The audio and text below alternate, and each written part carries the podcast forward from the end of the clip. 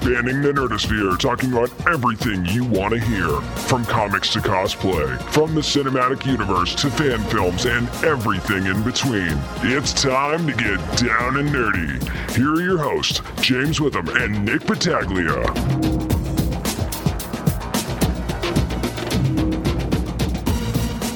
Oh, it's that time of year where carolers are singing, and you're listening to episode 141 of the Down and Nerdy podcast. And honestly, Nick, I was thinking about it as I was watching watching Rudolph the other day.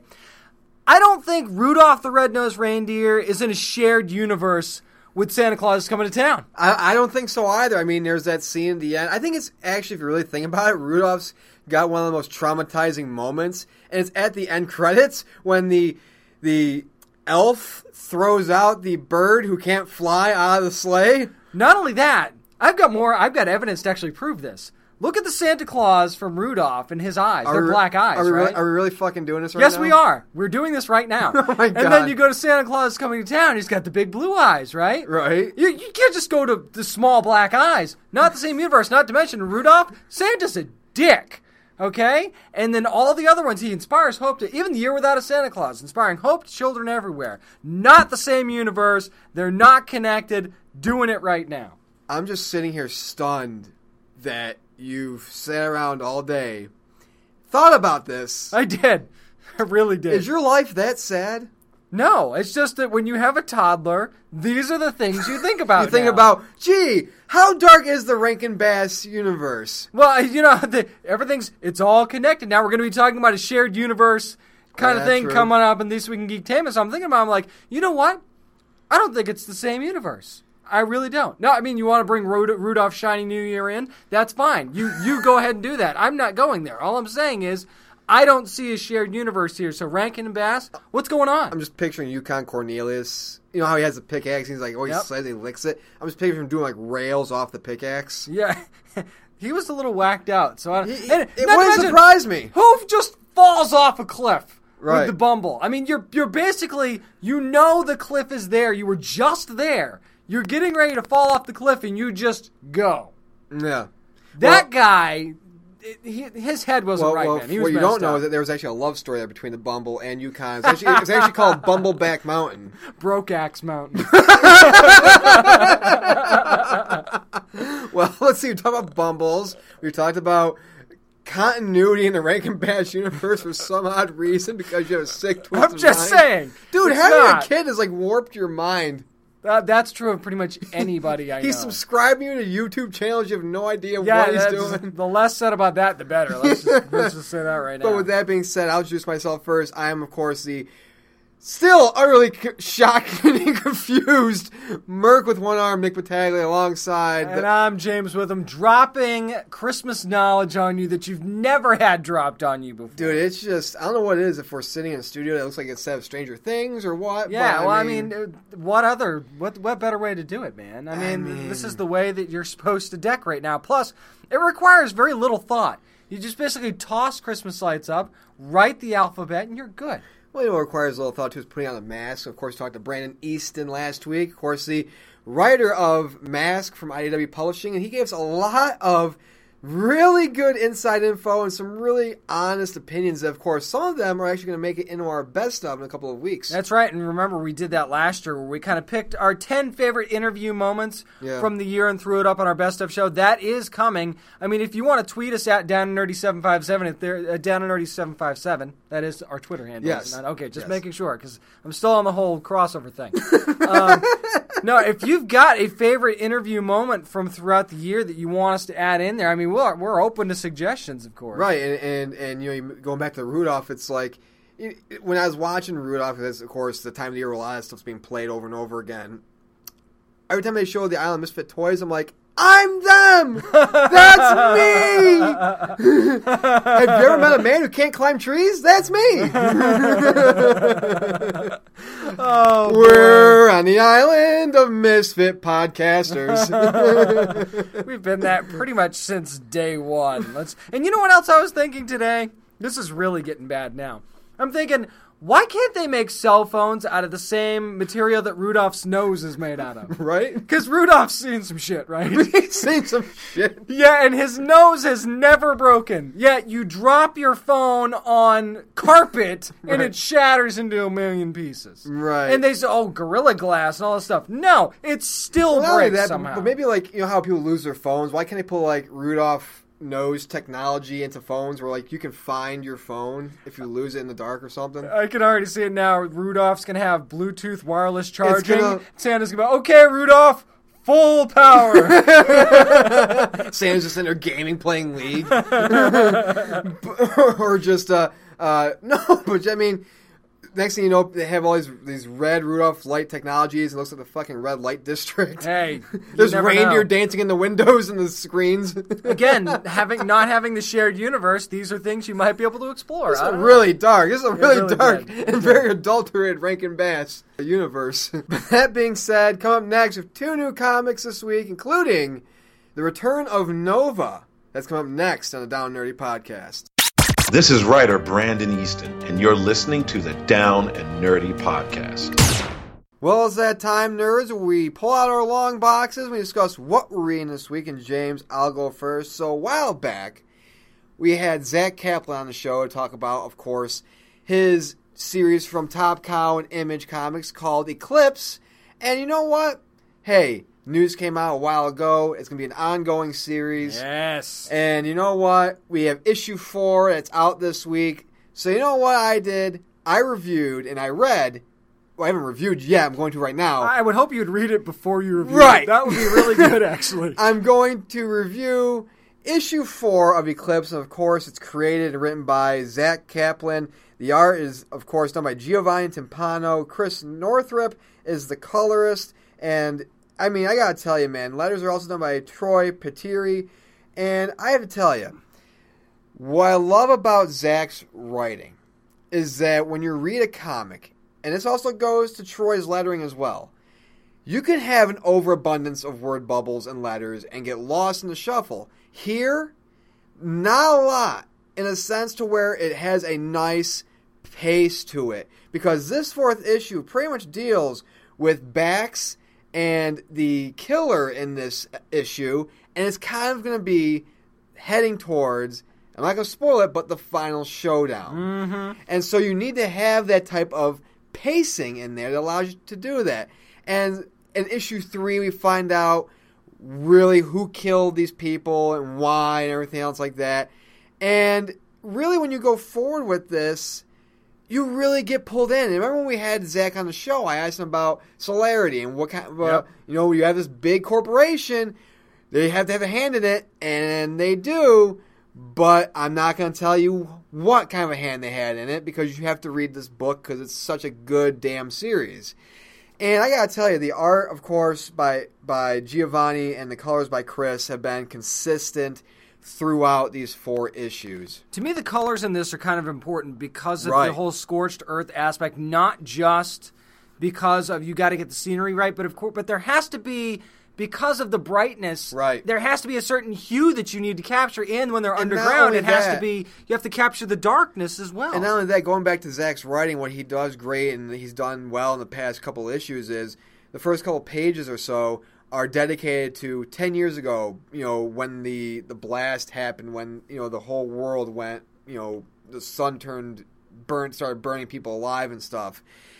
And, and he's, he's given some time to that and he's developed that nice, you know, backstory, if you will. And, and that's really, it really shows. And, th- throughout this fourth issue, again, there's a the chase sequence between uh, you know Bax or Bax and uh, the the the main anta- one of the antagonists, I should say, in this book, at least the one we've seen from the beginning, and it's really on your edge writing. It's it has you on your edge. You know, they're jumping from things or falling from things. It really reminded me of when you watch the Daniel Craig James Bond, for example, like Quantum of Solace, and he's chasing the mm-hmm. guy through the construction site. That's what this came off as because you know Bax is bleeding. He's you know and is you know, chasing after this guy who's killed these people, and you know why is he able to stay out so you know in the sun and not burn and everything Yep. else? And we you know get some some clues and some ideas into why that is the way it is, but you, you look at this, and I gotta say, issue five is not coming out till March. Which is a bummer, by the way. But what's great about this too is that you know Bax's right is is thoughts and the entire issue is I want to save this guy. Even though he's killed these people, I want to save him. I want to find out you know why he did what he did and all this other stuff. And that's the thing is that it gives him a redeeming quality where this isn't just a guy looking to put a bullet in somebody. This is a guy saying, you know what, this person is is doing these horrendous things, but I really want to understand why, and that really brings in the interesting psychology of this. After scene. all he's been through, too, by the Right. way. It's not just that simple. He's not just this guy that I love everyone. And No, everyone he's had major saved. loss. Right, exactly. So it's not like it's that easy for him to make that decision, and that's why I love this this book too. Is that he has that quality about him, and it makes you go, "Wait, man! If it was me, I don't know if I could do that." And to me, that's good writing. and, and you know this is a definite pull for me. This whole series, Zach, Chris, Giovanni, Troy, you've all done a fantastic job on this series. A wonderful job with Eclipse, and I I'm just really I really want to spend this time right now just to thank Top Cow and Image for saying, you know what, we believe in this book. We see all the things that this is you know going towards, all the good things, all the the, the, the people are loving it. Let's give it an ongoing series, and deservedly so, because you know this is a book where the way that the issue four ends, if it ended a little bit differently, you're like, okay, that would have been a great four issue mm-hmm. thing. But this is now an ongoing series, and I cannot wait till March. I smell a trade paperback in the mix. I hope Just so. saying, I smell. Uh, Given the gap too, I, I smell a trade coming. well, the smell's also because of the burning flesh. Well, but, then there's that. Yeah. But what'd you do this week? I actually, for the first time in a while, decided to try out something Marvel. One of the series that I that I enjoyed from about a year and a half ago or so was the Nova stuff. You know, so I enjoyed that. So when I saw Nova number one, I was like, you know what? Why not? Let's just let's just throw something against the wall and Let's see what let's happens. throw that five dollars down and, and say, you know what, I'm gonna take a look at Nova. So let's see what uh, Jeff Loveness and Ramon Perez were able to do with the writing. Of course, Perez does the art as well. Colors, colors by Ian Herring, and then letters by Comicraft's Albert Deschesne. Now, here's the thing about this book: we have two Novas in this book.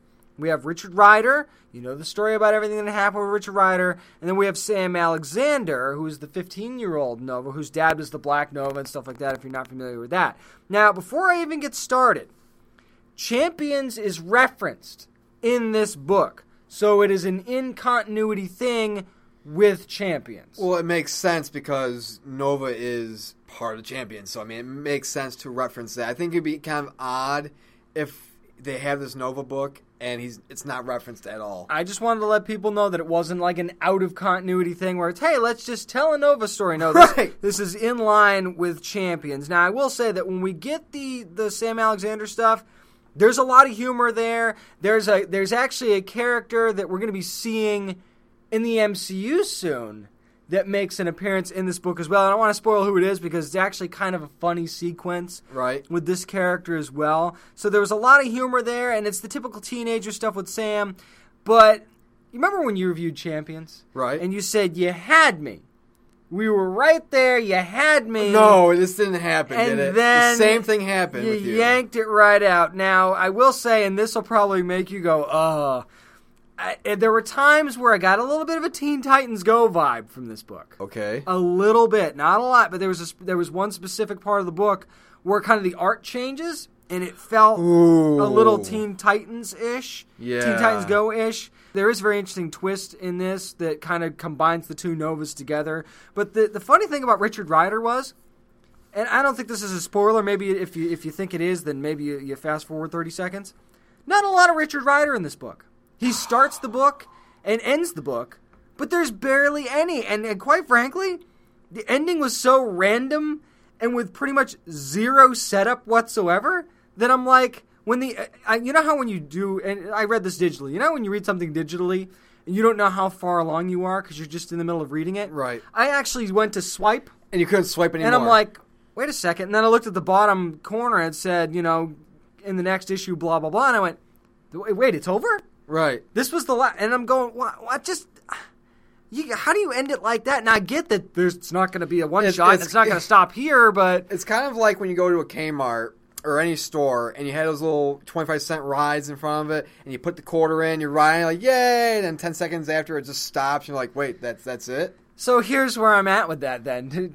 Because in those rides, if you're having a good time, you say, Mom, can I have another quarter? And you go again because you had a good time. So I'm sitting here going, Do I have any change left? Oh. Do I have any man. change in my pocket here? Do I want to do this again? Is it worth 25 cents or should I go get some gum or something? Right. Because while it was funny in the Sam Alexander stuff and why and while it is very interesting with everything that's happened with Richard Ryder, how they're going to make this story go forward and and what happens at the end? It just it just comes out of nowhere. It's random. And it wasn't interesting enough to make me go, See, okay, I've got to find out what happens to him because it wasn't even really about him until, uh, except for the very beginning and the very end. See, and that's the, the problem with this Nova series. Now, I haven't read Nova, but I mean, I'm talking about this new Marvel Now Nova with Richard Ryder, and what was it throughout the summer and stuff like that? Marvel's been saying Ryder's coming back. You know, they're teasing his return, and now you're saying he's not really in this book a lot, and that's really a big bummer. And really, in a sense, it's just it, it, it's sad when you have this big thing like this person's coming back, but then they feel like a secondary or third character in their own story. I mean, and is he back? Yeah. And it, could he be part of a? Could he be a much bigger part of the future issues? Yeah. But you got to make me want to get there. Right. That's the problem. And there was nothing necessarily wrong with the writing per se, and the art was actually really good. But I'm at the fence of do I care now what's going to happen? And and the twist that I'm talking about that I can't mention because it is a spoiler. It's one of those things like, is this enough? Right. And will this actually make me want to keep going? See, and that's the thing I've I've noticed with the Marvel Now series is that there's two things. They're either like Venom, which I reviewed on our website, which I wrote about a couple weeks ago, I'm like, wow, this is great. You know, it has me. I love the way it's going. This darkness, it's the way and the route the writing is going, and the art as well. And then you have stuff like Champions like Nova, where you're like, this is good, but the ending really, de- de- you know, deterred me from wanting to pick up issue two, or really, I'm on the fence. And really, when you're on the fence, you're more leaning on the side of ah, I don't know, man, because again part of it plays into the price. Now, Marvel's not the only one with four dollar books, five dollar books, but when a lot of their books are in that four dollar range, you're like, man, I don't know if I can. You know, it's, it's not like. Oh, this was an amazing book, but then the last page was just a, kind of a bummer. Where you're like, okay, I'll give it the extra four or five bucks and see where issue two goes. This is more it's a solid story in a sense, but then it makes a change and it doesn't have me and it loses me and I don't know where I am. I totally understand where you are. And not only that, you have to really love one of the characters before even reading this book anyway to want to keep going, I think. And the humor wasn't enough because for me, there's so many books that have that humor element Right. in them that are so good that I get it from that. Like if this was something I was like, well, you know, there's not a lot of books that give me a chuckle out there, so maybe I'll keep this one for a couple issues just because uh, Sam Alexander's entertaining. No, I just didn't get that sense of I'm going to plunk down my hard-earned money to keep going with this. So is- it wasn't a terrible book, but just because it wasn't enough, I got to give it a drop. Really, a Yeah, drop. I gotta Not give a it- a drop. It's just not enough. It's not strong enough. wow. And especially given what's happened with Champions and, and the re- review that you gave, and that it's just not strong enough to make me want to spend $4 on the book. And that's understandable. That's very understandable. But coming up next, we're going to be discussing two trailers this week. Find out what they are because this week in Geektainment is coming up next. This is Ann Burns from Lucifer Vox, and you're listening to the Down and Nerdy podcast. Here's a gift just for you, nerds. We've got a double dose of geek Geektainment this week. A couple of trailers dropped, kind of unexpectedly. You don't expect this many trailers in December, but Nick, let's start out with something that we've kind of been looking forward to, and that's the revival of the Universal Monsters group with the Mummy. You say we've been looking forward to. I'm no longer looking forward to this. Well, we were looking forward to Yeah. it. I mean, Yeah, and then the reason why is, of course, Universal released a trailer for the new Mummy reboot, which of course stars Tom Cruise. And listen, there was reports earlier we were talking about on the show previous times. We are like, oh, we wanted to be like our own Avengers, MCU. Everything's tied together. So people thought, okay, Dracula Untold. That's going to be the start of it. You know how Dracula became Dracula, right? Mm-hmm. Apparently, the Mummy takes place in today's age now, I guess. Yep. And they just bypassed 200 or some odd years since Dracula. So somehow, and then all of a sudden there's that story out where the director was like, oh yeah, it's not tied to anything. It's its own movie. I'm like, what the fuck is the point of Universal saying this movie are tied? You know, mon- MCU or Monster Cinematic Universe, and yet you, you have your director come out and say, yeah, it's not tied to anything. It's its own standalone movie. Well, we were talking about this off the air too, and I think there's a lot of uncertainty in, invol- involving around this because, first of all, bef- the day before the trailer came out, they had this little tease, right? The, the trailer for the trailer. yeah, and then less than 24 hours Right. later, there it is. So they were either really sure we've got a winner here, or they were like, ah, you know, let's see what happens if we just release the trailer Right. and find out how people react. So, and I, I think that you know, let's let's dive into the trailer, shall we? So, of course, it's Tom Cruise, and he's on this this helicopter with his with his fellow troops and whatever, and and they have they found the tomb of the mummy. They Right. found th- this casket which has Imhotep in it, and crash land. Tom Cruise wakes up. Is he dead? We don't know what the hell's going on. We just see a bunch of body bags lying around, mm-hmm. and he's just the only one pretty wakes up.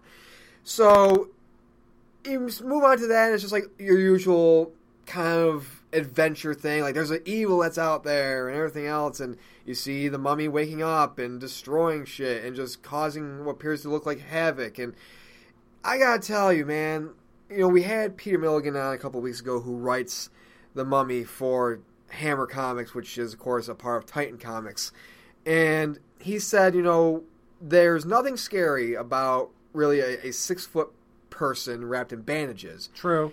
And he was right about that. So in a sense, like, okay, how can we adapt the mummy for today's era? And the thing is, is, is I look at this movie and I say, okay, so they're not tying to really anything. It's going to be a standalone, for at least for what we know. Who knows? It could be a stinger at the end. Who I don't knows know. at this point? Who knows?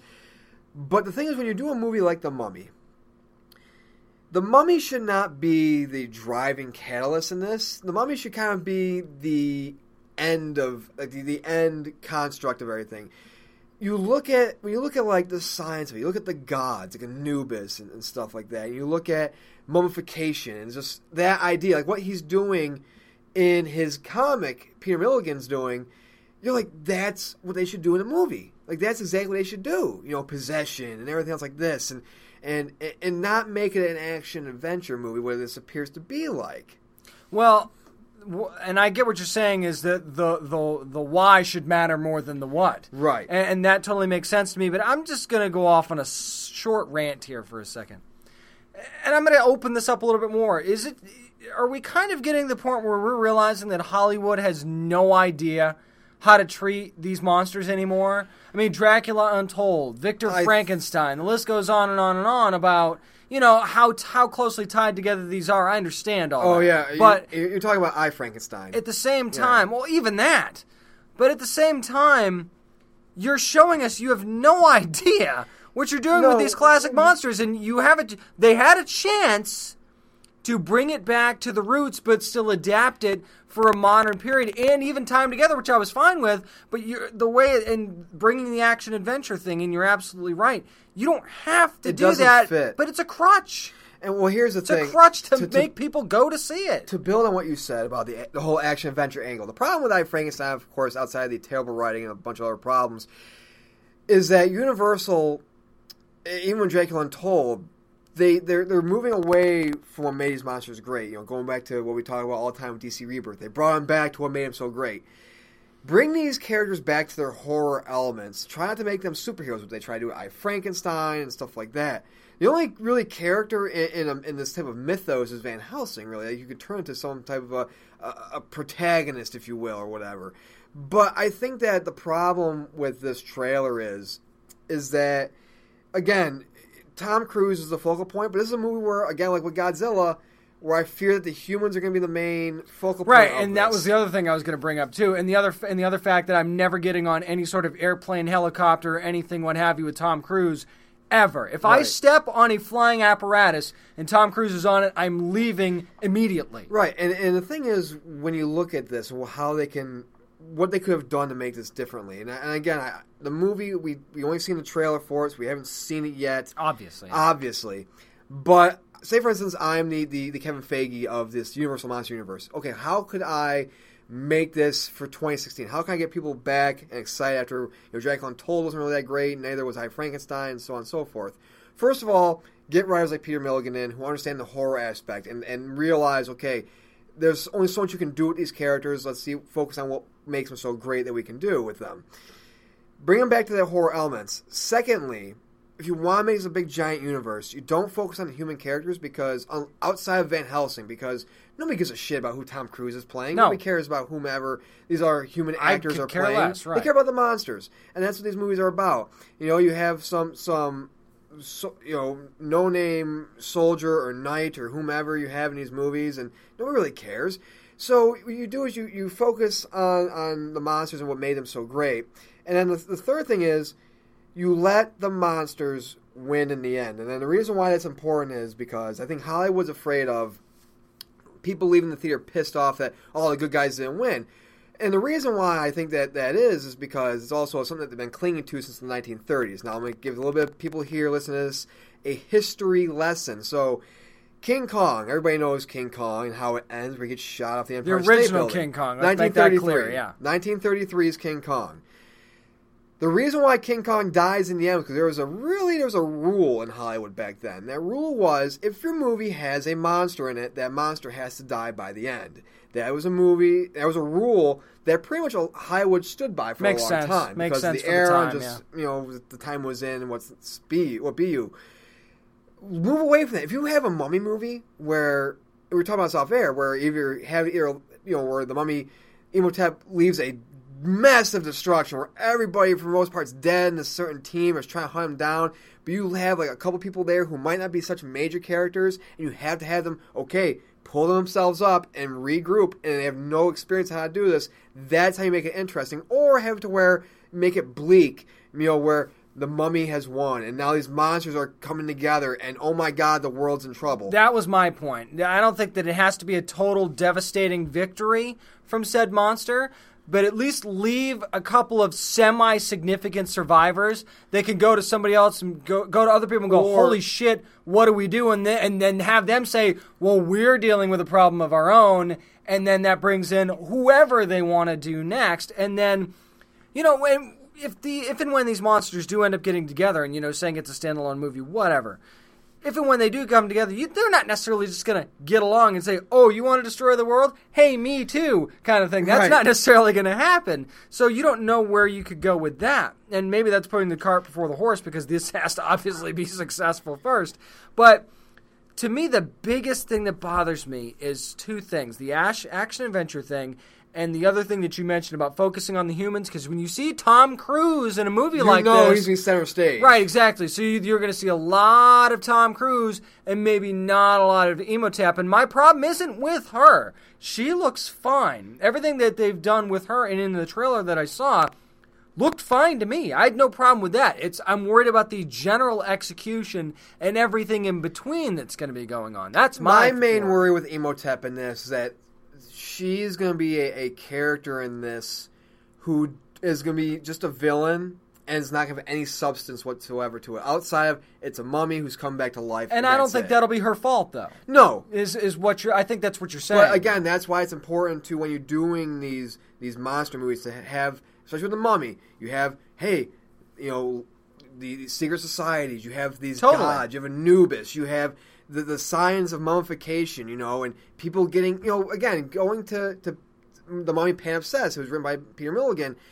What does he have? He has a woman getting abducted into sex slavery who ends up getting picked up for another different reason, and that reason turns to another different reason, and then next thing you know, you have this amazing mummy comic series. Yeah, the why, like like I was saying earlier, the why has to be important. Why is Yeah. she here? Why is this happening? And Outside why is she doing yeah. what she's doing in this particular setting? Other than hey, somebody dropped me out of a friggin' helicopter and now I'm here, kind of thing. Right, and then our second movie, of course, is Transformers: The Last Knight. Now, I'm just gonna say this: the trailer, for the most part, because it has such a serious tone to it, had me, and then you just hear, "Come on, guys, we're not gonna let this happen. We're gonna save the world. I'm Mocky Mock. Come on." I mean, I on, really Optimus. wish. what did I say after the Age of Extinction? Let's make a Transformers movie with no humans in it whatsoever. Right. Let's make the Didn't Transformers they say they were going to do something like that? Too? Yeah, and and again, it's the same exact premise. Who do you care about in these movies? Do you care about Marky Mark or do you care about the Transformers? Because I got to tell you, I don't think anybody's going to the theater to see Marky Mark, and the only reason Josh Duhamel's still making any money. pretty much. But I mean, and that's the thing is like you have this whole thing of like, oh my god, this looks like the like you have what appears to be Unicron. It better in. be. I it can tell you better that right be. now. It better be Unicron in this. And then you have, oh my god, Optimus is back, but he's fighting Bumblebee. But his eyes are purple. Does that mean Dark Energon? He's you know possessed by Unicron, or be. as we kind of both think, could that be Nemesis Prime? And that could be as well. But I want to go back to something that you said when we were texting about this trailer after it came out. The whole Optimus fighting Bumblebee, Mm-hmm. why give that away in the first trailer?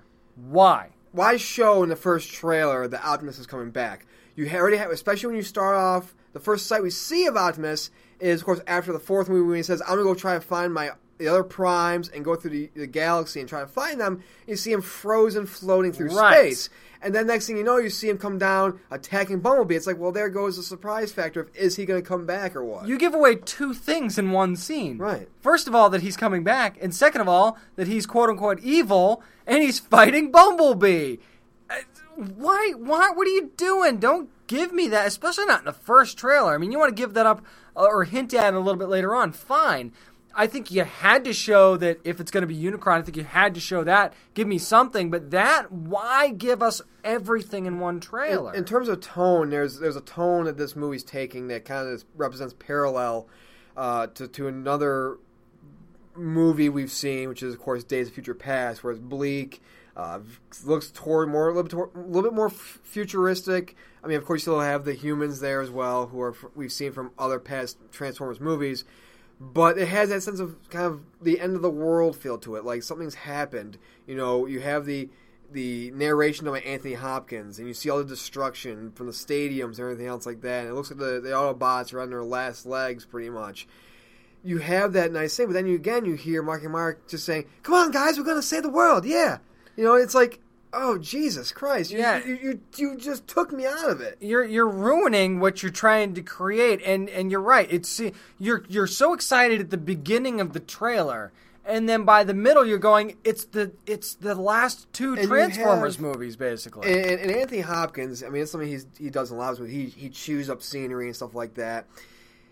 I think he's Merlin. I, Could be. It makes sense because this is a movie where we see in the beginning it has some medieval feel to it, and then we see you know the Nazis and stuff like that as well. So Anthony, you know Anthony Hopkins could be playing Merlin. So throughout time, you'll hear the original Merlin throughout the medieval times, and all of a sudden during World War II, he takes the body of you know Winston Churchill or, or, or you know or whatever. right. I mean that that certainly could be. It would explain why he's still there that's for sure. Um i don't know man. I i want to love a transformers movie again. And i don't know based on what we're doing now if that's what's going to happen now does some of the events that we're seeing in this possibly lead us to that drawn in Hasbro universe because you kind of get that feel that that maybe you're going to enter something in now because Well- of the destruction that Transformers have brought. Maybe that draws in something else from the Hasbro universe in a, in a very very initial stage. Well, there's that story also came out this week about how they have six and seven planned out already what they want to do with it, and we'll see what they want to do with it. Now, of course, one of the new characters in this movie, and I'm talking about the Last Knight, is Hot Rod. Yep. And we think that okay, if Optimus is possessed by Unicron, or you know his evil clone, of course, Nemesis Prime comes to Earth and whatever, could this be the last? I think there's been reports going around lately, at least this week, of like, yeah, this could be the last movie with Optimus Prime in it. And then what happens is you can get Rodimus Prime. But you brought up a very interesting point, is if they do the whole Rodimus Prime storyline. Yeah, you've got to at this point draw in the the female Transformers if you're going to not have Optimus. Right. I'm not saying that Rodimus Prime and some of the other characters aren't aren't interesting enough to carry the load.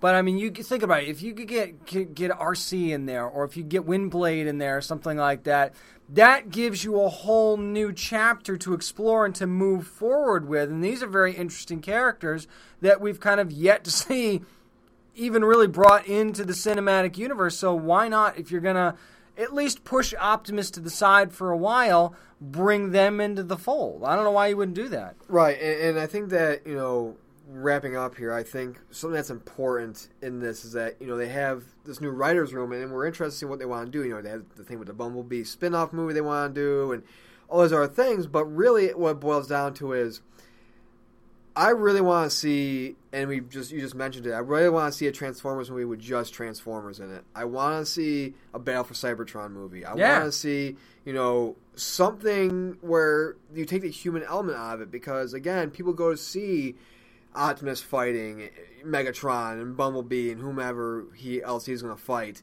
but people, you know, give them something that they can attach to. We talked about this last week uh, with Brandon. Uh, you know, something that they had that, that those people from the '80s. You, of course, you know, grew up, you know, in the Transformers era and GI Joe era. You know, something that, that resonates with the animated film fans. You know, and stuff like that. You know, give them that kind of feel. For me, because I, grew up in the Beast Wars era. Right. So I mean, they want to do that. I'm all for it. I mean, that's fine too if they want to do that. But think, remember what Michael Bay said. Michael Bay said, "You're gonna go see it because it's Transformers, and it's always gonna make money." But other than that, why are people going to see it? Because it's giant robots transforming into things and fighting each other. And explosions. I mean, that's the reason you're going to see it. You're not going to see it. You are not going to see this movie for any human in the movie at all. I don't care how hot they are or what name they are. You're not going there for them. You're going there for the Transformers no matter who you are. So roll the dice, take some chances, and give us a Transformers movie, please. Says the man with the uh, Cybertron House subscription. I'm just saying. You might as well do it, right? just do it. Yeah, apparently Optimus Prime was uh, Mr. November for you, wasn't he? Yes, he was. Yes, he was. Come next, Nerd News. Stay tuned. This is Echo Callum, and you're listening to Down and Nerdy Podcast. Well, nerds, it's that time. We grab our controllers, we turn on our PlayStations, and we see what's going on around the internet because it's time for what, James? Nerd News! And of course, I mentioned PlayStation because people are probably thinking, the fuck, man, Xbox is still here! Xbox, Team Xbox! Calm your tits. Yeah, go ahead, get slim, son. Jesus Christ. You just sound like a dad who's trying to be all cool in front of his son's friends. Why I do it? God, Got to practice. I know. I know you have a kid. I know that kid's my nephew. But I mean, uh, oh God. Listen, man, if he starts doing something he shouldn't be, that's my weapon. I'll embarrass you in front of your friends, and I'm good at it. so gotta gotta get the practice in every now and then. But we mentioned, or I mentioned PlayStation because PSX, of course, was this past weekend, and wow, there's uh, you know some news that came out. Of course, Knack Two is coming out, which not a lot of people are really like, oh Jesus Nah. Christ, man. But really, the two big games we're going to start about, of course, I think the, the really the big one. Now, of course, there's Death Stranding as well. We got to look at that. And Jesus Christ, I know it's Hideo Kojima. Holy shit, is that game weird as hell? Yeah, and the new footage that they showed. Yeah. man. By the way, I gotta applaud Guillermo del Toro for saying Yes, "fuck Konami." yes, that yes. was great. But I mean, when you look at, at the first game, of course, which really got a lot of people excited. Me, I know you as well, are a little bit weary, and it's The Last of Us Part Two. yeah, Now they showed the trailer. This is a, a game that really people are like, "Oh, we want a, a sequel to this. We want a sequel to this." Well, we now know what that is in the trailer. We're not gonna go piece by piece by, but pretty much it takes place, of course, after the first Last of Us. Ellie and Joel are older, especially Ellie. She looks to be older in her teens, probably about 18, definitely 19 late teens. Yeah, late teens. And for those of you who haven't played the first Last of Us, pretty much the ending surrounds the Firefly saying we want, you know, she could be the key to a cure, but in order to get that cure, we have to kill her and stuff like that. And Joel pretty much lies to her and stuff about the Fireflies. Turns out, this is just from what I'm guessing in the trailer. because you see the house and all the the dead bodies, and before you see the Firefly sign. I think Ellie finds the truth out about the Yep. Fireflies and their true intentions for her, and says, "Wait, these motherfuckers wanted me dead and all this other stuff. Screw that, man." Yeah, I think that's. I think that that's very, a very good call. I wouldn't be surprised if that's exactly what it is, and hey, rightfully so. You you want to kill me in order to kill? No, that yeah, that sounds legit, right? Right. Yeah, no, but you know, and visually it looks just incredible. It's Right. visually striking, but at the same time. Wasn't The Last of Us one of those games where you kind of looked at in a bottle and said, you know what, this as a standalone game was just so good? Right, and, and that's the thing is that you know I I play after I played it, I beat it.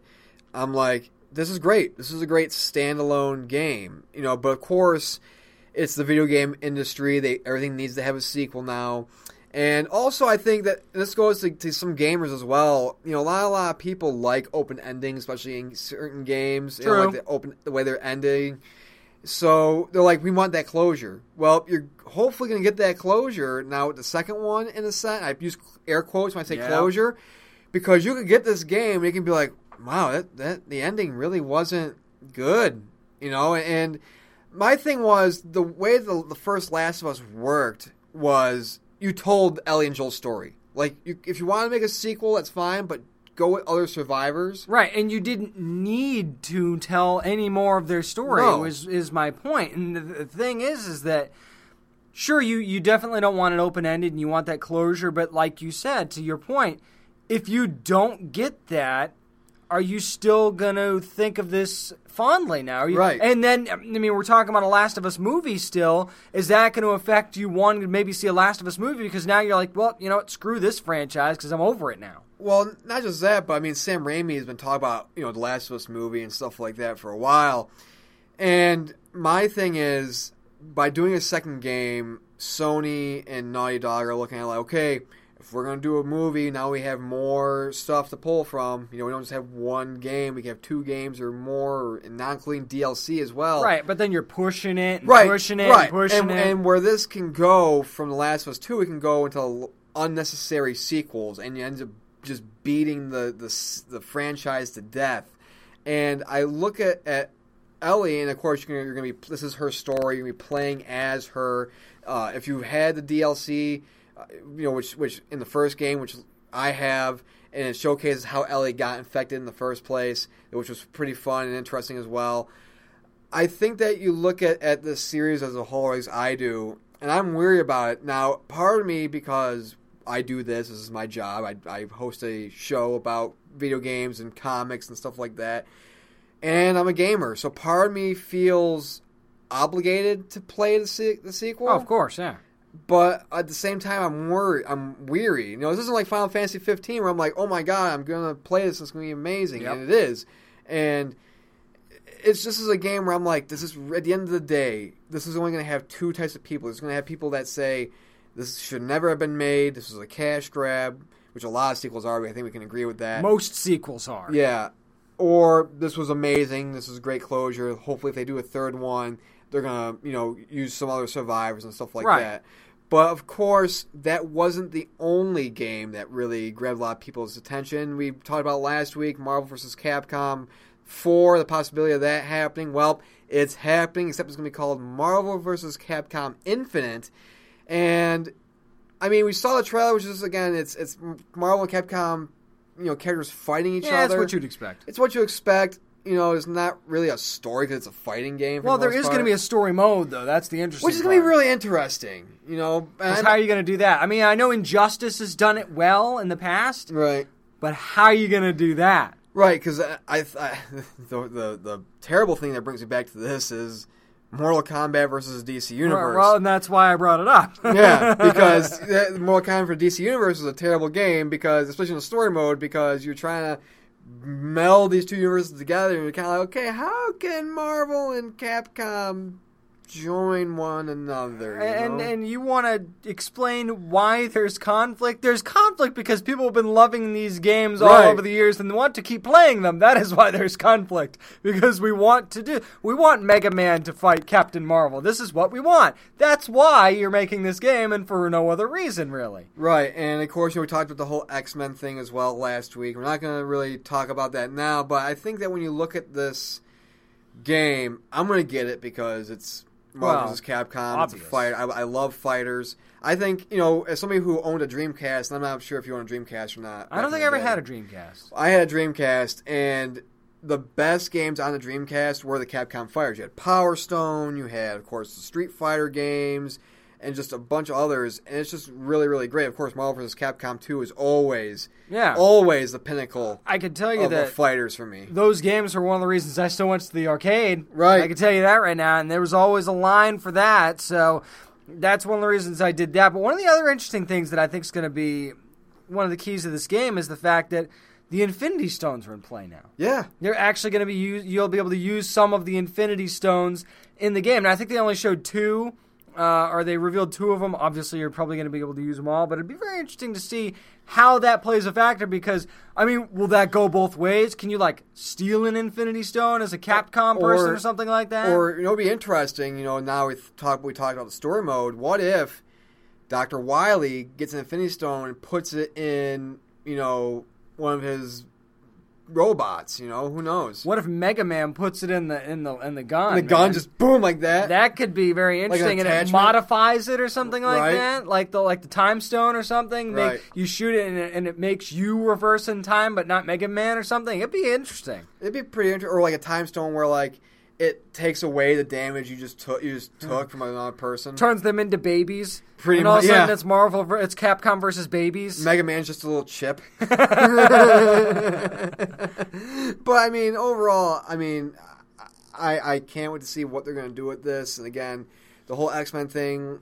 You know, I think they'll find a way. I think to balance that out, that out in some sort of way. and there's so many MCU characters that they could Right. really use anyway that I I, mean, guess just- you'd be fine. I mean, just give me Deadpool and I'm happy. hopefully that happens. We'll see because know, that's an X Fox. Men Realm thing. So, Well, I mean, he. I mean, there is hope because he was in the last one. So I mean, but but they pulled a lot of those games from the PlayStation and Xbox stores because of the license and stuff. So we don't know. oh damn it! Just you just have to take away my joy, don't Yes, you? Yes, I did all the time. Well, speaking of, of joy, one thing that was joyous to watch last week, of course, was the big Invasion crossover, of course, on the CW that involved Supergirl, The Flash, Arrow, and DC's Legends of Tomorrow. And James, the ratings are in, and I swear to God, I, I was so joyous when I saw this.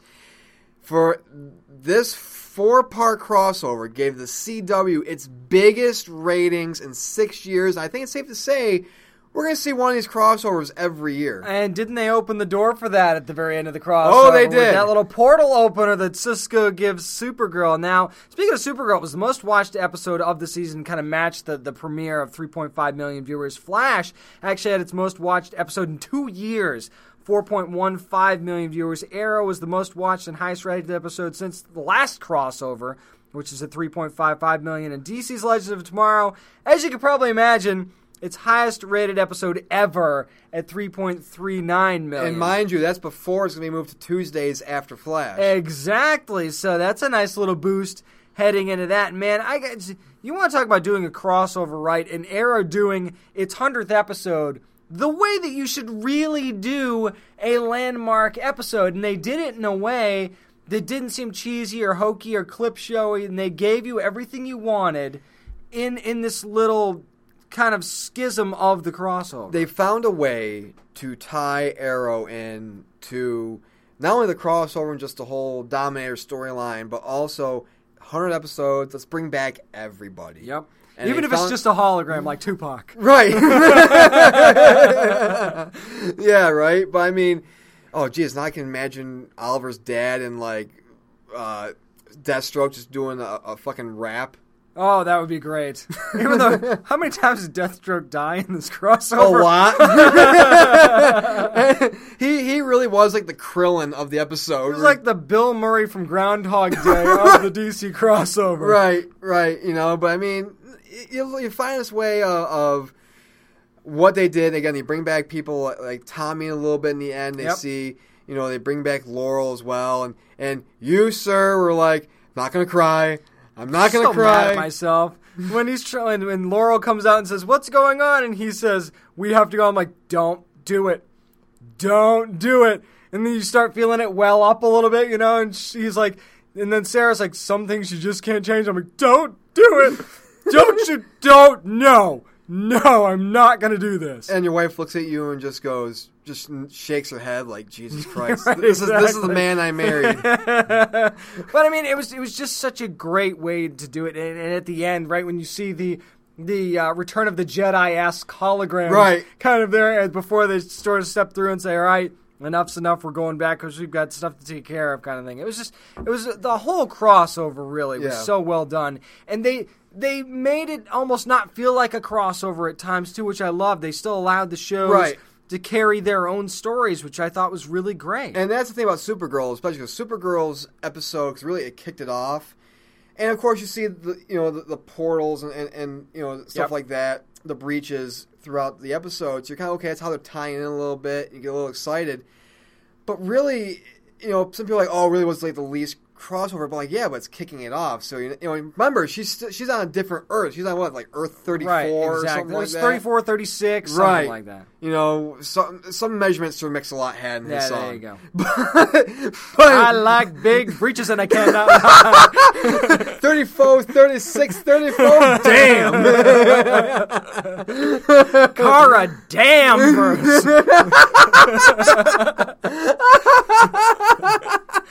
Oh boy. oh my god, yes. Yes, Queen Consolidation. My dominators don't want none unless you got powers, son. Oh, Jesus. All right, that's that's totally We've enough. off the rails. Oh. But I, I, again, I, I think that they did a great job with that. You know, Alex coming out to her mom was Yeah, that was great as well. scene. That's a great scene. You know, and, and and then going into the Flash. I mean, Cisco and Barry kind of working their thing out. You know, and and, and just oh, that was so hard. It was hard, That but so one thing hard. I liked about this whole crossover was because everybody, you know, Flashpoint affected every show.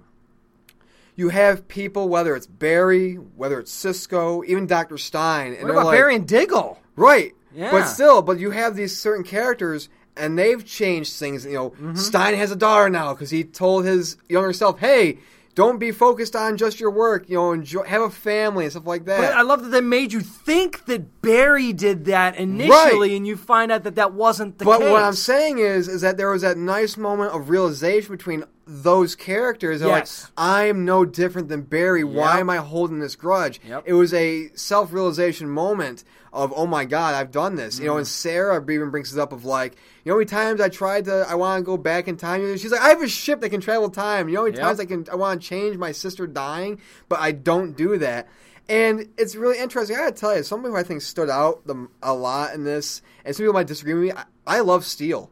Steel, Yeah. I, I he's quickly become one of my favorite characters. Yeah, and, and I got to tell you, the, the way that they've worked him in, it's just, and, and he's become likable. And for me, it's Ray Palmer. I always go back to Ray Palmer. There's just something about Brandon which, Routh, which, man. which looks like his suit might be getting upgraded. Yes. changed the new suit. and he's talked to Cisco. You know, we've we've had a little back and forth Right. there, so it'll be a nice it'll be nice to see him get a little upgrade. It's just there's just something about he's just such a likable character, first of all, and and he's not he's not a badass, but he has badass moments, Right. Almost like on accident, Right. You know, so it's just it's just really cool, and it's funny how the they're, they're from Legends, which is funny. But again, going back to what I said earlier, I'm like, okay, this is this could, of course, spawn off. Hey, every once a year, heading to around this time, the midseason break, let's have a crossover event. Where do you think they can go now? They've done Invasion, they've done the Dominators. Where do you think they can go in terms of crossover? I mean, the do they easy- do the easy answer is what? Crisis on Yeah, that's the easy answer. Uh, I don't know. The only way you can do that though is if you're going to end Arrow soon. Right. Like if you're going to end it maybe next season, I could see them maybe doing that and twisting it to where it's not Barry that goes and it's Oliver that does, Mm-hmm. because you know Crisis on Infinite Earths, you know Barry Allen dies and Supergirl dies. You're not going to kill Supergirl, okay? So that's that's probably out. But if it's if they change it to where it's Oliver that not necessarily dies but goes, or something happens to Oliver instead, then I could see them doing that. Or if they're if they're really confident in the characters that they have on the Flash, and you think Wally and Jesse can carry it for a season at least, or at least half a season, maybe Barry can go. I mm-hmm. think it's eventually going to end up in Crisis. I just don't know if they can do it now. But I've got a question for you that I think is going to be very interesting. Okay. Looking at just this crossover, and I and obviously we both enjoy the crossover. Is this crossover better than anything the DC movie universe has done, starting with Man of Steel? Is that a question? Yes.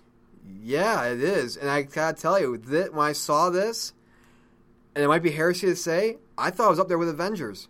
Wow. I thought it was. Wow. I thought it really was. I'm not disagreeing with you necessarily. That's just that's high praise. And I'm not saying it's better. Okay, for people who are gonna blast me, I'm not saying it's better. I'm saying it was on that level. But what I'm the point I'm trying to bring I up understand what you're is saying, yeah. the point I'm trying to bring up is is that you can do this over here, Right, but you can't do it over here. What's the pro? And I know it's a different tone, well, but you well, should still be well, able that's to. what happens when you have Zack Snyder at the head of one of them. And and I got and I will say this: when I was watching this crossover last week, what was playing in my mind was this is what the DC movie universe should be. This is what it should be. You can have you, know, you don't have to be like we're going to be the anti Marvel and be all serious and nobody's going to smile. You know, it's like no, you can have that. Like that's what it proved. It's like don't have to you don't have to be different from your competitor. Shit, be like your competitor and say, you know, we're gonna have this type of thing because it made it enjoyable. You know. you want it to be more serious. That's fine. I've got no problem with that at all. But you have to have the cohesive unit. But here's the dynamic. But here's the thing: if you want that seriousness, that's why you put in people like Batman, Green Arrow, those serious characters. Aquaman now, you know, even if you want to, those serious characters because they will bring a balance to the light people of Right. Wonder Woman and Superman, and hell, if you want to throw Green Lantern in there and Flash as well, you know, like. You meld all them in there, they balance each other out. Fat Flash balances Green Arrow out, just like Supergirl balances Flash out a certain way. And the dynamic of Legends alone, so many of those characters balance each other so well. And it, it, it just shows you it, it shows you the lack of balance on the cinematic side, which I guess really they haven't had much of a chance to get going. But one of the things that I loved about this is is you're watching this and you're not saying where's Constantine or where's Right. Jesse. You're not you're not wondering where certain characters are because they're doing such a good job with what they have that you're not looking in that direction. Right, Which I thought was a, a great thing. I mean, you see glimpses of like Vigilante for a second, and there's a reason for that kind Mm-hmm. of thing, but you don't find yourself longing for any characters. And when you're doing a crossover like this, it's easy to try and throw everybody in the pot, stir it up, and see And what, what dinner's going to taste like. You know, You know? I- we'll wrap up in a little bit, but what I think that was actually really important, and they did this really well too, was you know they mentioned the stuff like with Caitlin, like all those small things like Caitlin kill, being Killer Frost and everything else.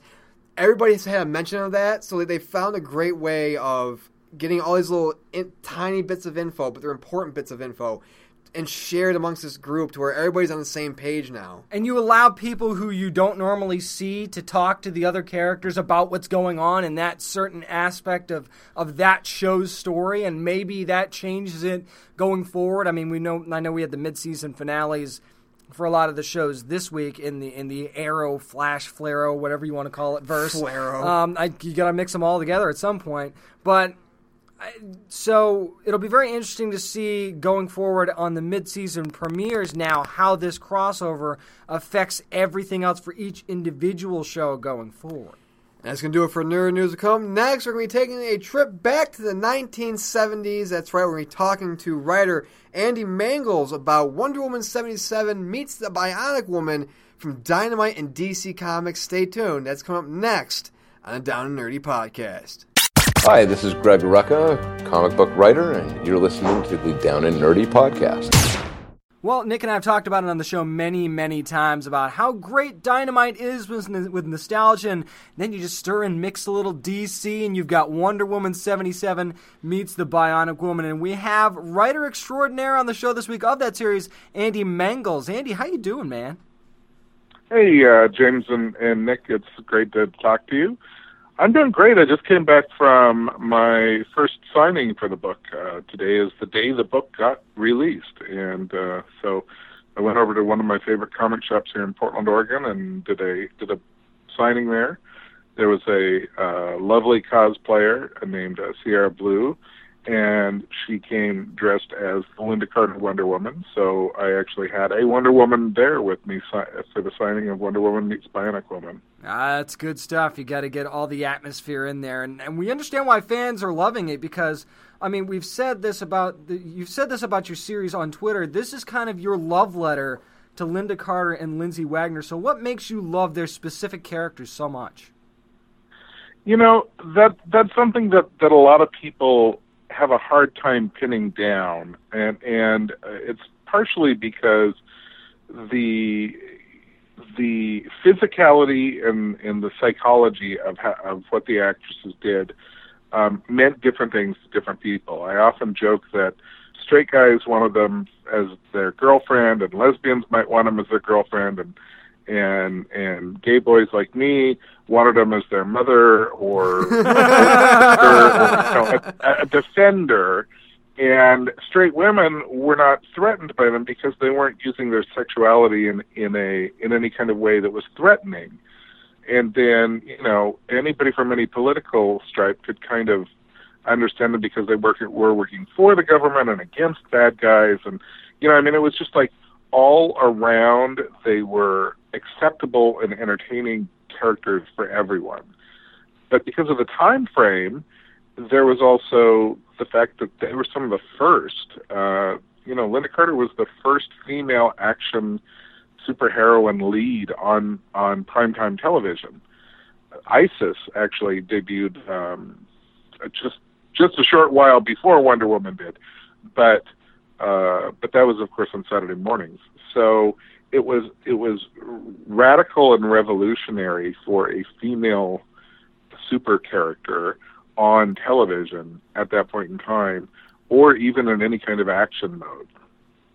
Oh, exactly. And, you know, something I'm glad that you shine a light on is the level of sexism that took place during that era in the 70s. So, how important is it as a writer to not shy away from a decade's dark corners and create teachable scenarios out of them? Well, I actually addressed that head on in the first issue. Um, the, there's a character uh, that uh, had previously appeared in The Bionic Woman, and I bring him back for a big scene where all the interagency groups are meeting, and and um, you know it's it's all a bunch of government spooks, and the you know Diana Prince and Jaime Sommers and and Eve, the assistant to to the head of the IADC, are in the room, and they're the only women, and um, this character kind of you know cracks some some rather sexist jokes, and Diana Prince has to put him put him in his place. And you know, it's one of those things that a, a number of people who've reviewed the book have pointed that scene out that it was made them really uncomfortable, but um, that it was absolutely important to the story that that happened. That you know that I actually address the uh, the sexism that was going on back then, and, and what kind of women, what the expectations were about what women could and couldn't do. And you know, both Wonder Woman and the Bionic Woman didn't just show that that they could be good superheroines. Uh, you know that they were that they were just as powerful as any other superhero. They also, as as characters, Diana Prince was absolutely uh, as good as or better than any other male agent, and you know, and Jaime Sommers excelled at everything she tried, and you know, I mean, she started out as a top tennis, uh, a world-ranked tennis player, and, and then became a teacher, and you know, I mean, she just she was she was excellent at everything she did. There's that old old phrase with Ginger Rogers where where she said, uh, you know, I have to do everything that that uh, Fred Astaire does, but in heels and backwards. Pretty you go. much, yeah. yeah, yeah, there it is. you know, and and with Wonder Woman, sometimes she had heels, and Bionic Woman almost always wore flats, but they still had to deal with that same kind of struggle. Exactly. Absolutely. Let's talk about those two characters specifically for a second because one of the things that I love that you did is there was instant respect and rapport, not just between Wonder Woman and the Bionic Woman, but as their alter egos as well about midway through the book. So, how important was it for you to tell the story that way and not make them rivals? You know, every comic book from the dawn of time that that has has had two characters cross over with each other. Every single comic book out there has had them fight within you know within the, their first meeting at some point they get into a fight. And they they misunderstand something or they think the other person's evil or they think the other person's the perpetrator or whatever. They always end up fighting and then they they come to be friends and so forth. I absolutely hate that trope it is it is ridiculous and hackneyed and and there's no place for it in today's comic book world unless you're making fun of it and so from the very beginning, when I was like, how do they meet the first time? I knew that not only at, at the start would they not fight, but I will, I will guarantee you in the six issues, they will not ever fight each other. They are not going to, that's not in their character to do. But I also wanted to have them meet in a situation where they're radically themselves uh, which is they're helpers. Um, they they're not going out looking to punch things; they're going out looking to help people. And so, by uh, having them respond to a to a, a, a an explosion at a building and an emergency, and to help people out in a fire and and so forth, that was a way to show that just like the firemen that are that are later in the scene, um, they're there to help people, not just to punch bad guys in the face. And you mentioned the explosion, of course. In every comic, you have an antagonist, or in this case, antagonists. And in the first issue, Diana and Jaime are tasked with protecting a scientist from a terrorist group called Castra. So, as the series progresses over these next five issues, after the first issue is out now, how deep will we go into learning about Castra as a group, and what do you makes them the perfect antagonists for this type of series? Well, it was uh, actually Castra had started out as another group called Fortress, and that was a, a group that had shown up in one of the Six Million Dollar Man and Bionic Woman reunion movies. And as I came to find out from Universal, that's that's a the reunion movies are a different license. So in order to feature characters or situations or settings from the reunion movies, we would have to you know, license out those as well. And so obviously it was like, okay, well, we need to create a new evil organization. And part of the point behind Castra is that it's a cabal. It's not one villain overlording things. It's not Baron Zemo or, or the Red Skull or something like that overlording things. It is a group of villains, not unlike, say, the Legion of Doom. And so what I wanted to do was bring together – um, some of Wonder Woman and the Bionic Woman's Rogues Gallery from the television series and uh, have them find common purpose. And I think once fans see the link that is being built there, um, they will they will immediately like get okay. Here's their here's what their common purpose is. In addition to that, there is at least one major villain character uh, is actually a character from the TV show who becomes a character from the comics.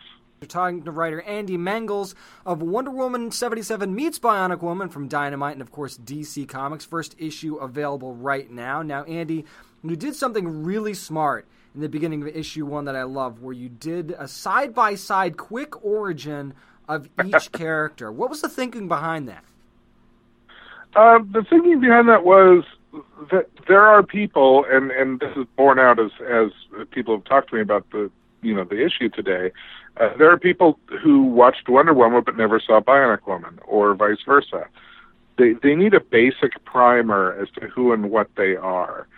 You know, when I was growing up in in the, I, I was born in '66, so you know, through the '70s and '80s, comics would oftentimes have what's in the industry is called a legend at the top of page one, and that was like, you know, bitten by a radioactive spider, Peter Parker is blah blah blah blah, and it was like a one paragraph thing that told you who and what the character was, and I miss those. You almost never see them nowadays. If you're lucky, you'll get like a what's happened before Right. Yep, yep. on the on the inside cover, but you almost never get, you know, a concise uh, look at who and what things are. You know, I've been reading The Walking Dead since since it began. I'm I have loved it, Robert Kirkman's work since forever, but you know, a hundred and some issues into it, I and and you know when it's when it's anywhere from two weeks to a month between issues, I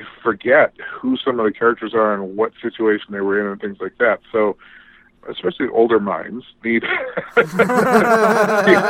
Yeah, they need yeah. some they need some reminders every now and then. Now, who are they and what are they what are they doing? And you know, and also there are there are things that I wanted to key in on in those recaps of who the characters are that will become important in terms of where uh, they're going in the course of the story. There are literally clues to where where the story is going in on, on almost every page. Um, I'm not claiming to be Alan Moore with Watchmen, you know, with this grand design, but there is there is a lot more subtext going on and things going on that will once you once you read the whole thing that you know you'll go oh oh that's what oh that okay you know and and and you will know okay this is what that meant and this is where that was going and this is why this reaction happened and so forth Going back to what you just said about the the paragraphs, do you think that a lot of writers don't do that now because pretty much you know everybody knows Spider-Man's origin, people know Batman's origin. Do you think it's because they believe that the readers kind of they expect readers to know about the origin? I, I think that's a part of it. Uh, I also think that a part of it is that storytelling has changed. Uh, we don't see word or we don't see thought balloons as much anymore. We might see captions or things like that, um, but we don't see see see thought balloons. And so I think the legend at the top and and the no thought balloons has changed partially because of writing, and partially because of the way storytelling is told. But there is I, I call it uh, you know decompressed storytelling, where you've got you know things that used to happen in one issue or less now take six issues to tell Right. because people are, are are trying to get you to buy a trade paperback, and one of the things I wanted to do in this series was to uh, was to tell a story that is so dense and has so much material in it that that it would take you longer than three minutes to read, and and leave you wondering, well, what does this mean? What does that mean? Where's this Where's this thread going? And uh, and and really, in six issues, tell six issues worth of story, not one issue's worth of story spread out. Exactly. Exactly. Yep. Now, Andy, there of course have been many crossovers throughout the years. So, if there is a crossover starring you, which comic book char- which comic book character would you not want to be paired up with, and why? Would I not want to be paired up with? Right. Wow, I think I'm gonna say uh, that the the the anti Brave and the Bold for me would be Starro the Conqueror. Uh, you know, because I, I I'm a big guy, but I just I, I, I'm not anything next to a to a 20 foot tall purple octopus with a single eye, or a starfish with a single eye. Not sitting next Who to that guy in the invisible mine? jet. I'm sorry. Not sitting next to that guy in the invisible jet. Yeah, exactly. I mean, like, who wants to hang out with a giant purple starfish? That's fair. That's mean, absolutely give- fair. Give me Herbie the robot from Fantastic Four any day. I'd totally deal with Herbie more than more than Starro the Conqueror. Well, on the other side of the coin and, so, and stuff that people maybe would want to see, maybe yourself, how tempting is it Andy, to add Steve Austin to the mix at some point, make it a triple crossover? And how do you think his relationship would be with Steve Trevor? Well, you know, the actually you don't know, but now you will. The original pitch for this was Wonder Woman meets the Six Million Dollar Man and the Bionic Woman. And I actually even did a mock-up cover with all three of them on there. Uh, each of them, Oh, like Wonder Woman was in a red red stripe, and Steve Austin was in a white stripe, and Jaime was in a blue stripe, or something like that. And that was the original pitch. But Universal's uh, choice was you can have one hero or the other Oh. and and I really I really felt that the uh, the importance of what what Jaime and Diana stood for in 1970s television and the importance that they that they actually still hold for many people. Uh, it was it was far more important to to play on that and to explore explore what would have happened had they actually met than it would be just to have a, an advent, you know, a cool adventure story with Steve Austin. That said, um, the, Steve Austin's presence uh, will be felt in the series, and uh, but I can't say how. And um, there is a discussion to be had about Steve and Steve um, that Diana and Jaime will have. So that'll be that'll be coming up in a future issue. Interesting. Very that, be- that being said, you, you made the right decision. It was definitely the right call. good, good. And uh, you know, Andy, Judith Tondora, I think, did a great job capturing the essence of both the characters and the era of the 1970s. So, what is it about her work that excites you the most going forward? Well, Judith is a is a she's not a new artist, but she's new to new to comics. She's done you know jo- little jobs here and there for Grimm fairy tales and things like that. But this is really her first major exposure. And uh, the way I found her was uh, I used to work for Innovation Comics back in the 90s, and David Campiti was the head of innovation. Nowadays, he runs a, a, a worldwide talent agency for comic book creators called Glasshouse Graphics. And so I went to him and I said, Hey, are there any artists that you have who are great at likenesses, who have a good storytelling sense, um, who aren't just going to be copying photos, but they actually will tell stories uh, utilizing likenesses, and preferably who is a woman or who are women, you know, in case he had like five artists of, of that nature. And he says, I think I have the perfect person for you. So he had Judith do some samples, and and the first samples didn't really, you know, weren't quite like there, but you could see, and then she did another set of samples, and they were much better. Um, you could see that they were that she she understood the point of of drawing comic book versions and having the likeness be there, but not it not having it be a photo rep, you know, a, a clear photo reference.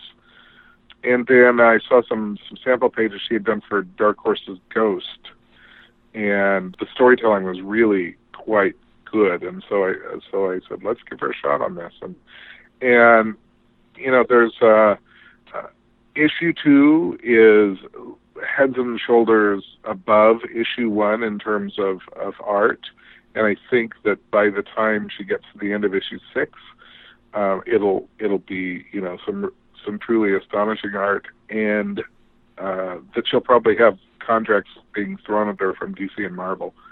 Guys, that's why you want to add this book to your poll. You got to go to your local comic shops and add Wonder Woman 77 Meets the Bionic Woman from Dynamite, and of course, DC Comics, available at your digital retailers as well. I mean, if, hey, that's your thing. Writer Andy Mangels, thank you so much for joining us to talk about this great series this week. Thank you both, uh, James and Nick, and uh, for both your support and uh, fun time talking with you. Well, James, I know if you're ever given a crossover, uh, my first choice, of course, is Captain Planet. Oh, that would be awful. It would just me, be me with resting bitch face the entire the entire book, show, movie, whatever. It'd be like, come on, James, gotta save the environment. Fuck the environment, man. I don't want to do this. No, I don't want to do this. By the way, here, catch this trash over the cliff. you know you can fly, right? I don't care. Your hate for Captain Planet knows no bounds. No, but, it doesn't. But our love for Wonder Woman and Bionic Woman issue one was fantastic. I think it was again, and we talked to Andy about this off air. You know, I was born '88. I'm 28 years old. I didn't grow up with Lynda Carter Wonder Woman. I didn't grow up with Bionic Woman. So this is a great introduction for somebody like myself who didn't grow up in the 70s and have those, you know. And you were on the tail end of it. And, I know, was very much on the tail end of the 70s, but at least I got lucky in that once I started, you know, getting into the age where, you know, you start watching TV and you actually get into shows and find out what, what they are. That was the syndication era for those shows, you know. So I got to see definitely more Wonder Woman than Bionic Woman, but I was familiar with all that and even the the $6 million man with Steve Austin and stuff like that. That's why I asked. And I'm glad that he actually mentioned that. Like, yeah, my original idea was to have the three of them meet up and everything else. And, you know, I'm like, that could work as like a, after this six issue limited series, if you want to do like a one shot where Mm-hmm. the three of them meet or whatever, or, or, or a four issue series or what have you, that'd be fine as well. I, I think that would be great, and, and it's because that you just by reading this first issue, you know this is going to be a hit. Right. How could you not love this? I mean, especially if you love, if you're a fan of those shows anyway, or if you're just a Wonder Woman fan or a Bionic Woman fan. You're gonna love this, but even if you didn't grow up watching that or you don't have a familiarity with that, the book is done so well. You can fall in love with these characters just on the surface of this issue alone. And of course, if you love our show, we're all over Facebook, facebook.com slash down and nerdy. We're also on Twitter at down and nerdy 757. I'm at Merc with one arm, the one is spelled out. Same thing for Instagram as well, James. I'm at James Ace Witham. That's W I T H A M. All of this info and a whole lot more, by the way, on at downandnerdypodcast.com. You can listen to this week's show and follow along with every little thing we've got going on. You can find out what we're reading this week. And you can find out what we reviewed as far as trailers are concerned, all the nerd news stuff. Just it's a nice little guide into this week's section. Of course, the comics that we reviewed on our actual website are up there as well. What did you review this week? I reviewed Hookjaw number one from Titan Comics. That's right. And I went the Dark Horse route. Shadows on the Grave. I got to tell you, pretty interesting stuff. I wish I could say the th- same thing about mine. Well, you know. But I can't. That's going to do it, everybody. We'll see you next week. And as always, practice safe comic book reading. Always bag and board your comics.